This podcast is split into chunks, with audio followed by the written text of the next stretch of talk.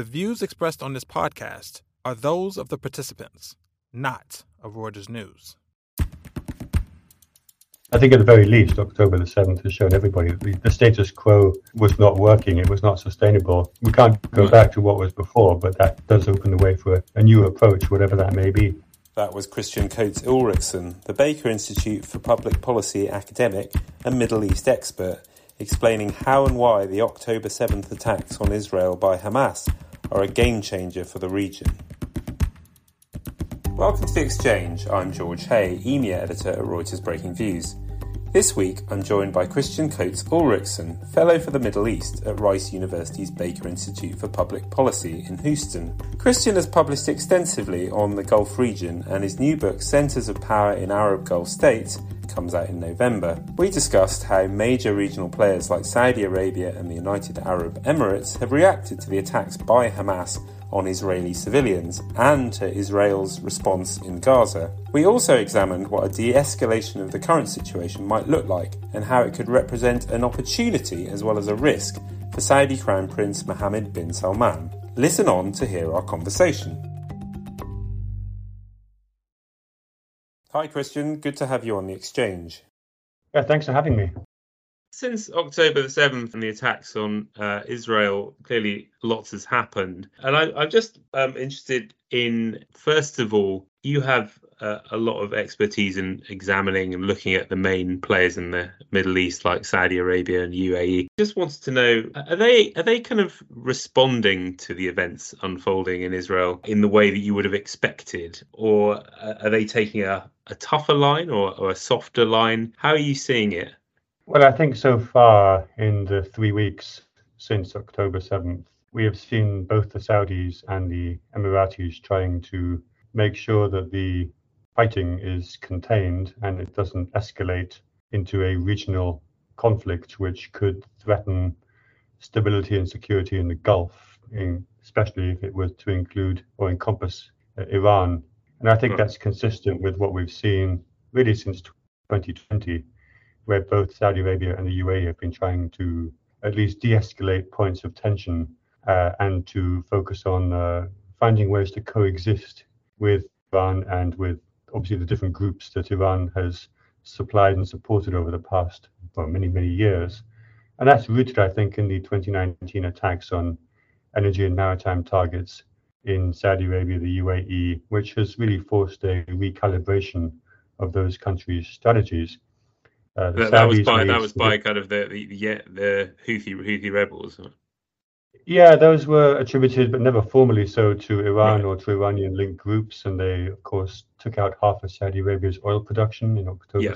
September 2019, and really, I think, showed these the vulnerability of Saudi Arabia and the UAE to these kinds of attack. And ever since 2020, we've seen a de-escalation kind of momentum. Saudi Arabia needs to uh, focus on the Vision 2030, the Giga projects that are based on attracting huge numbers of tourism, entertainment, hospitality, turning Saudi Arabia into a destination that's not served by images of missiles slamming into cities. Right. And the UAE is gearing up for COP28 that begins in Dubai on the 30th of November. And they right. can't afford and don't want to have a, a major regional war either. So since October the 7th, we've seen uh, both countries, I think, and uh, others in the Gulf working to at least ensure that this doesn't escalate. And that's what I would have expected. But I suppose the, the there's a kind of tension between this, uh, I mean, as you say, the UAE um, and Saudi both try, want to try and kind of uh, have a, as calm a Middle East as possible in order to get um, to make it easier for foreign investment to come into the region. And there's a bit of a kind of tension there because the UAE has already normalized relationships with Israel, and Saudi was kind of seemed to be on the cusp of doing so. Um, but equally, they need to be kind of aware of the fact that their um, populations will have natural sympathy with the Palestinian people, and um, you can't, you know, the, the, the leaders of these countries have to be aware of that. And I just, how how do you see that tension as as uh, being balanced at the moment because you, you, certainly when we saw the the attack on uh, the, the, the hospital in Gaza, which both sides blamed on on, on each other, you, you you saw quite quickly a, quite strong response from both Saudi and the UAE and the other Arab states, right? Well, yes, and the UAE actually, I think, on Twitter blamed Israel for conducting the attack, and actually, right. I mean, that was obviously in the, in the immediate aftermath before, when uh, it was still unclear who had committed that uh, that mass atrocity. So, yeah, exactly. So, how do you did... account? How do you account for that kind of you know slightly hmm. knee-jerk response? Well, as you say, I think leaders in the Gulf are trying to straddle a very fine balance between the relationships they have already established with Israel, which are formal relationships in the case of the UAE, and uh, a very an increasingly open relationship in the case of Saudi Arabia. It's only last month that the Israeli Minister of Tourism was in Saudi Arabia for a multinational meeting, a multilateral meeting, the first Israeli official, I think, or minister to, to visit Saudi Arabia. So I think, as you say, the normalization process was ongoing and had happened for, for the UAE, but obviously the reaction to these attacks and to the, the daily images on television screens all over the Arab world to what is happening in Gaza has led over time to a gradual hardening of statements. Uh, we've seen the Saudis, especially, and increasingly also in their first reaction on October the 7th, uh, try to put into context that these attacks were within the context of the occupation of, of Gaza and of the Palestinian people by an increasingly right wing Israeli government. And we've seen over time the UAE become a bit more hardline too. And I do think in, in those statements that the leaderships are really trying to walk a tight, walk a fine line between acknowledging the real public anger that their citizens have, but obviously trying to maintain those relationships which they anticipate will survive into the future. It's been three weeks already, and we haven't seen the Abraham Accords formally disbanded or abandoned, for example. Right. And I would expect them to survive. But obviously, in times like this, this is what puts them to the test, just because there's what we we already seen. I think before October the seventh, there was little public support in the Arab world for normalization. This was seen as an elite-driven strategy, Right. And so that public support isn't there. That that's kind of interesting. This idea that there's a there's an elite elitist element to um, to to, to the, the keenness um, uh, of of Saudi or UAE, UAE people uh, to normalization. I mean, is that is that a bigger problem for Saudi than in UAE? Do you think? Because Saudi bluntly just has a bigger population. Well, it does. I mean, there are 18 million Saudi citizens versus 1 million or so Emiratis.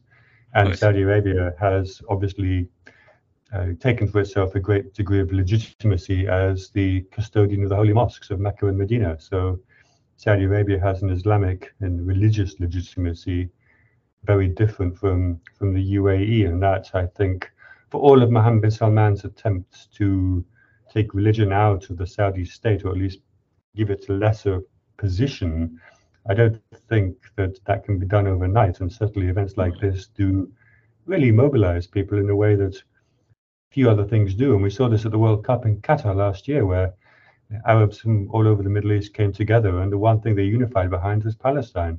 So I think this is a reminder that these uh, Palestine remains and retains a, an appeal that can really bring people together in in, in very strong ways.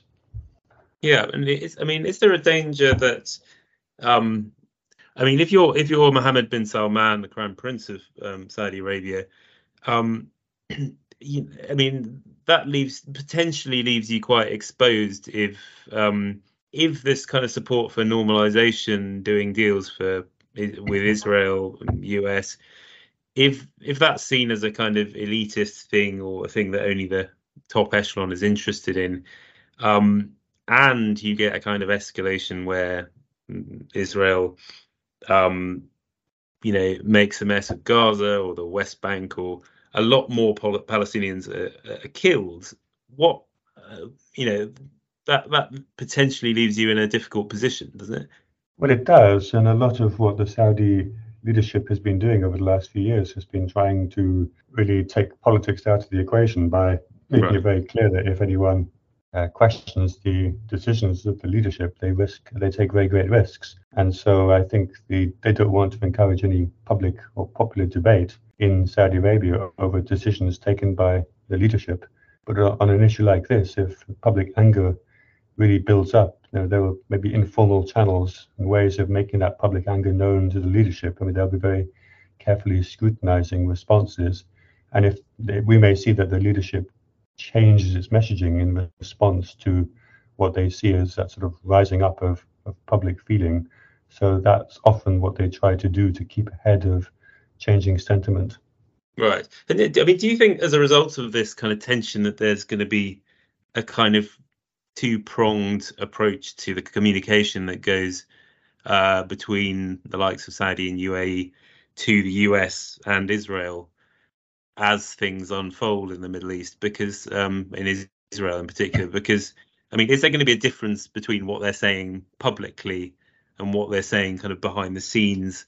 I mean, if you know, for uh, the, the hospital one uh, being quite a good example. I mean, do you think you know they the UAE might have come out immediately and said, okay, well, if it is Israel's fault and this is unacceptable and awful, but behind the scenes they're kind of saying, you know, we kind of have to say that to, you know, to keep up appearances, or you know, yeah. is it more integrated than that in terms of messaging?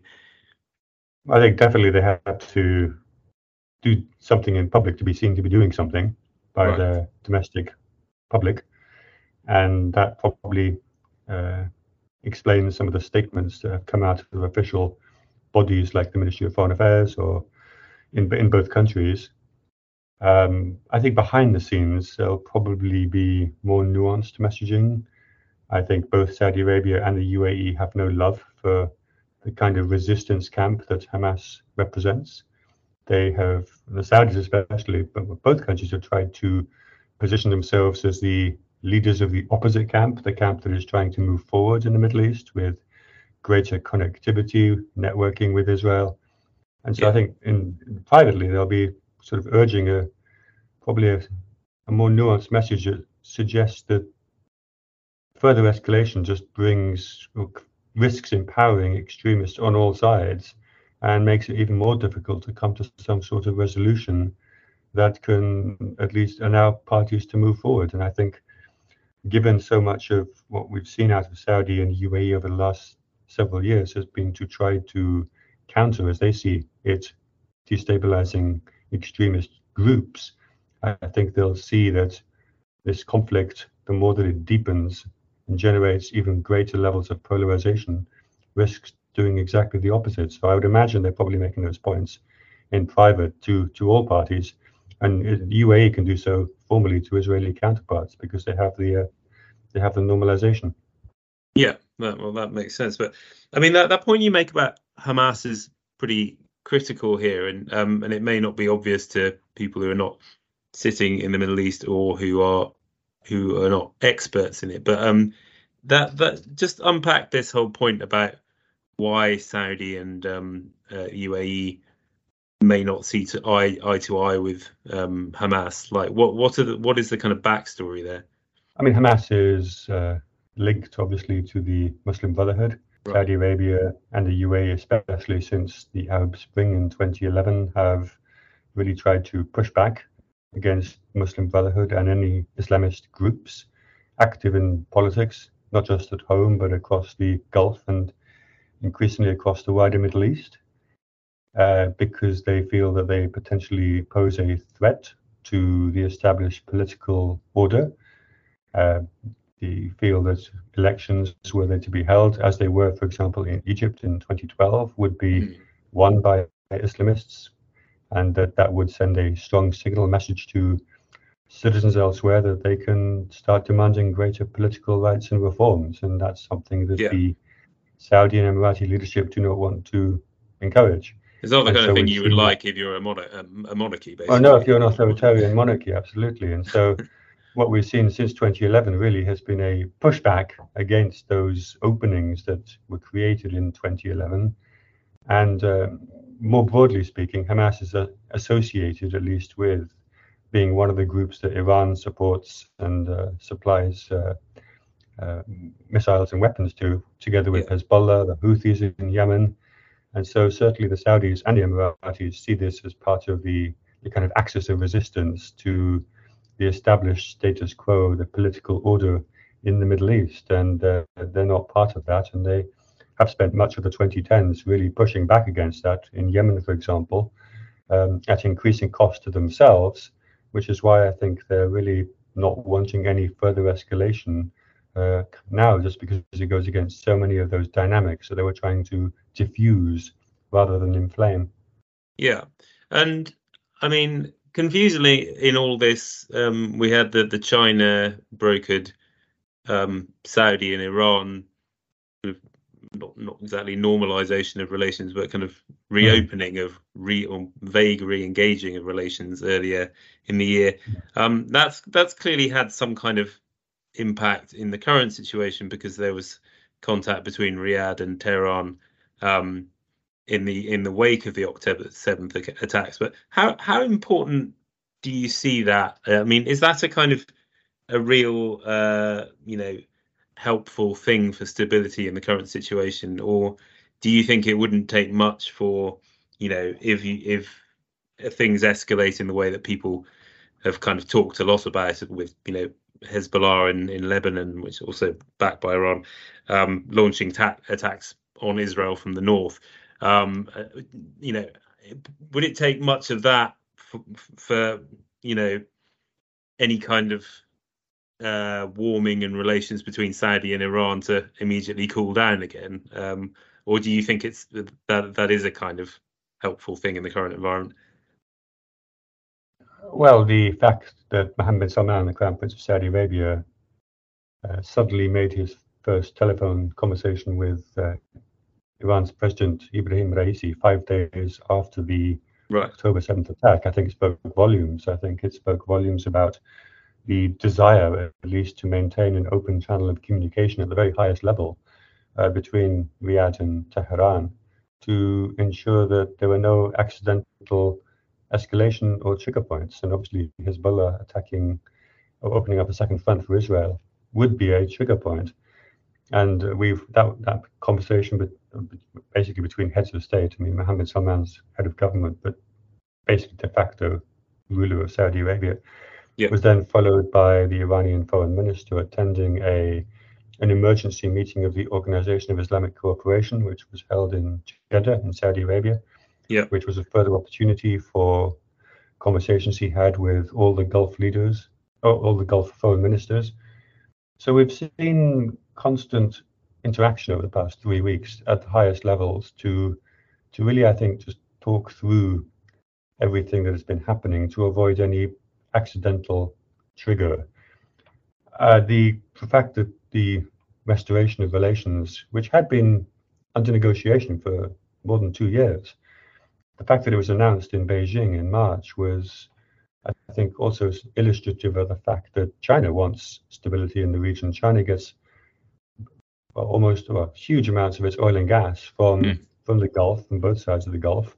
Yeah. And and their interests would not would not have been served, would not be served by any conflict in the region too. And I think the certainly the Chinese had seen the escalation of tension, at least between Iran and Israel, and the lack of any obvious uh, sign of progress on the JCPOA, the Iran nuclear deal, uh, as a potential threat. And I think that's why the Chinese brought the Saudis and Iranians together yeah. to get that deal over the line.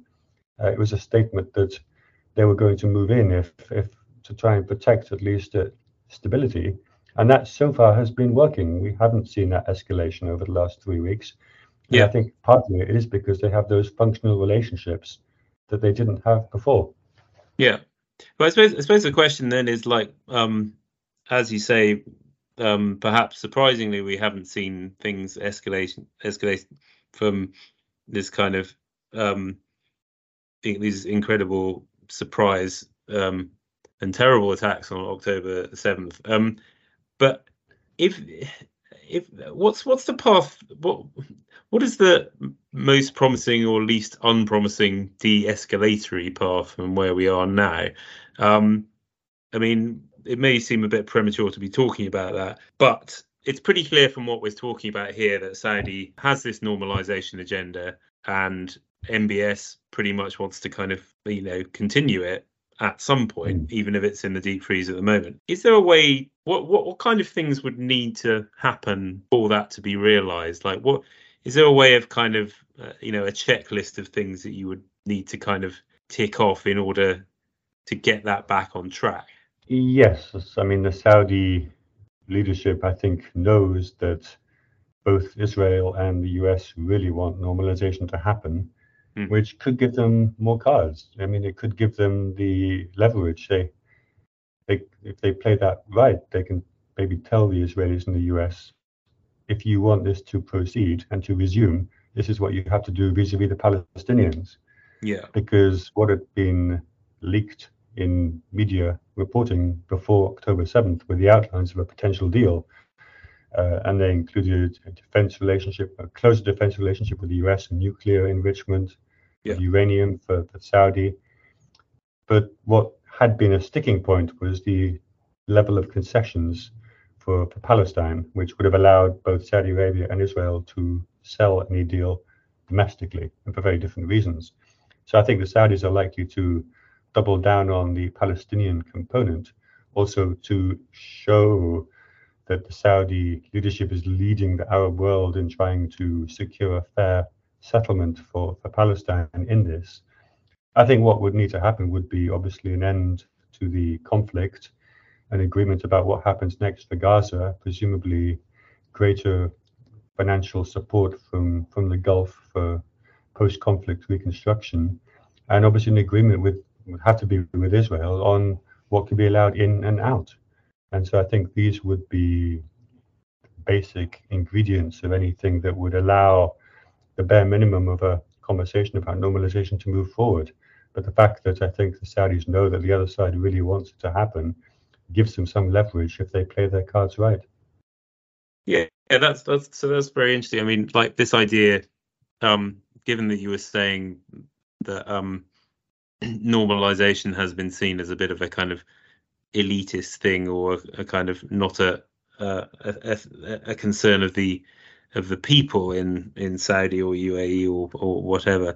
Um, if if you know the, the sweet spot for MBS presumably would be to strike a deal which still allows him to get his whatever he wanted out of the US in terms of defense and nuclear stuff.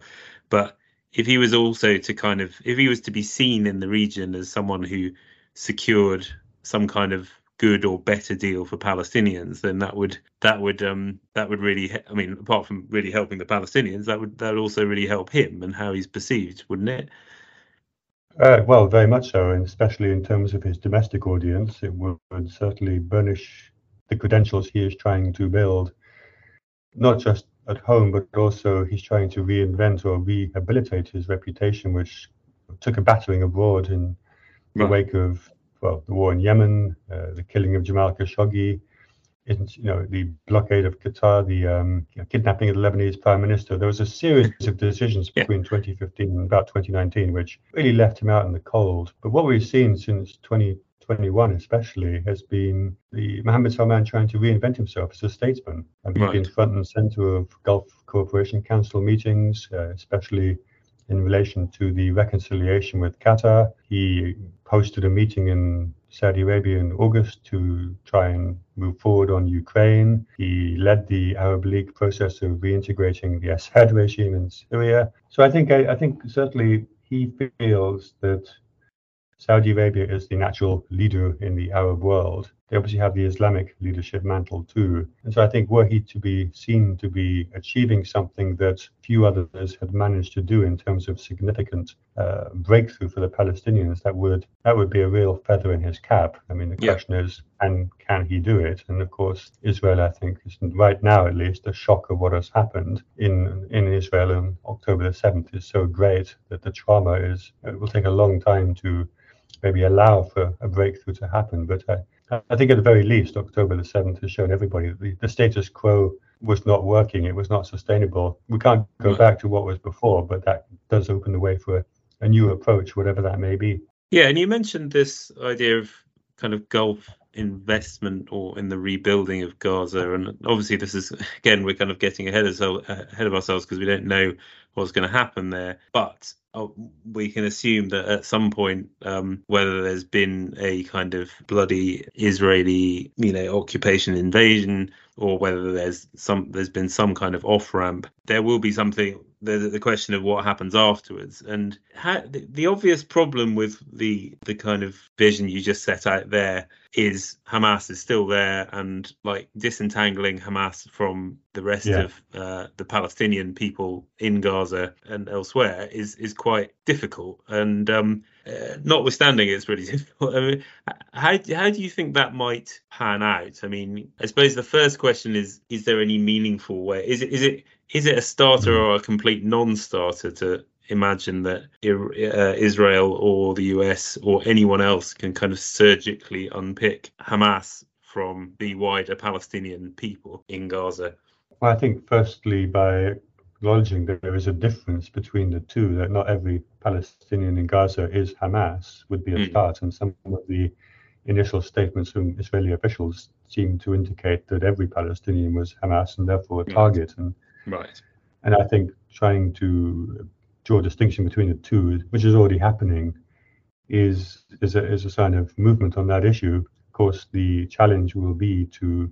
I don't think you can uproot an ideology. I think uh, also the devastation of Gaza risks further empowering those who are against any form of engagement or concession arguably leads to further radicalization, yeah. potentially even worse than Hamas. We've seen, obviously, in other instances, how Al Qaeda could be replaced by Islamic State, which is even more extreme. Right. So I think this is a concern. I don't think you can just go in and surgically remove Hamas. We saw this with the Taliban after 2003 or 2001, but especially after 2003 in Afghanistan. Yeah. They just simply melted away. They people maybe stopped proclaiming themselves as Taliban, but 15 or so years later, when conditions changed, there they were back in power. Right. So I think this is the challenge. I think for, for the Gulf states, especially, they're going to.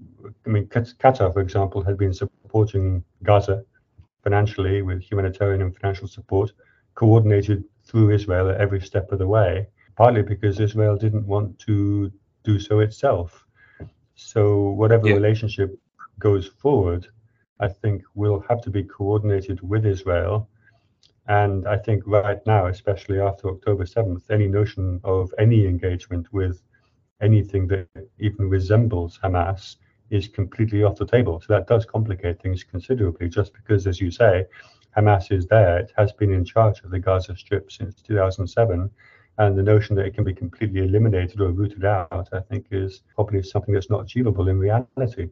Yes, but I suppose um, again, assuming that there is some kind of way forward after whatever is going to happen in Gaza happens, would you say the the Gulf states, the big Gulf states, UAE, Saudi, and I suppose maybe also Egypt and and also the Israeli government? I mean, there's all these different players, kind of interest groups in what would happen in a kind of rebuilding scenario or kind of and and one of the obvious problems is that it's not just a question of getting rid of Hamas and then you know a credible government step, steps in um, from the Palestinian Authority or Fatah.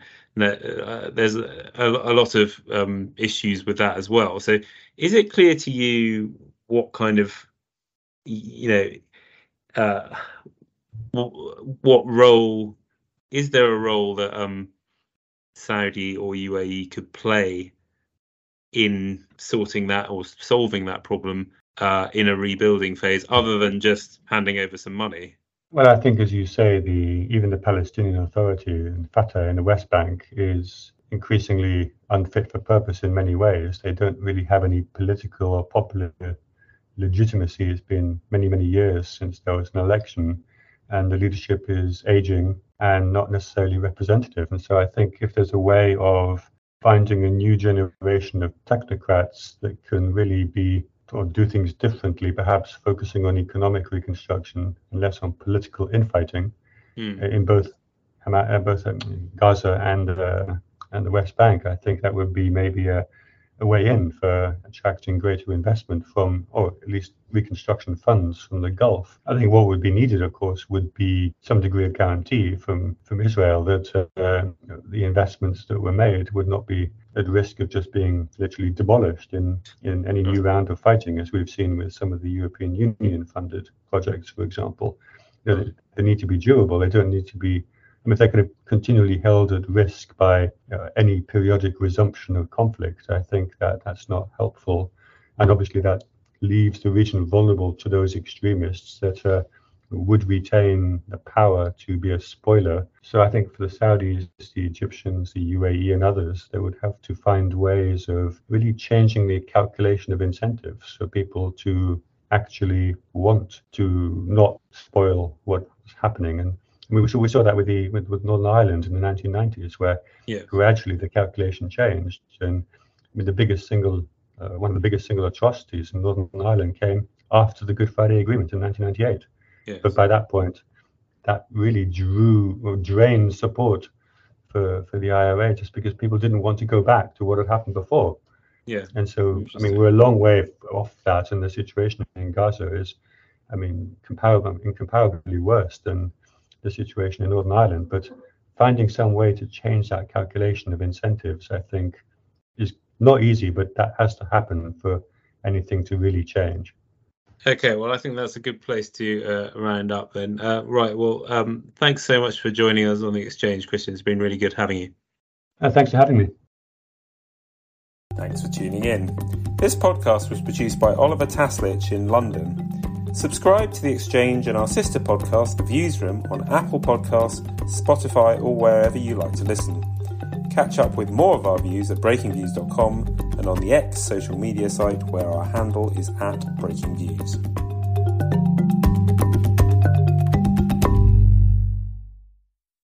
I'm Kim Vanell. Join me every morning for a roundup of what's happening at home and around the world from the front line in Ukraine. Extraordinary how these people adjust and uh, even laugh when you take cover. To the heart of US politics. When Trump said that he expected to be arrested, it seems like he was trying to get ahead of the story. We bring you everything you need to know in 10 minutes. For your essential daily briefing, follow Reuters World News wherever you get your podcasts.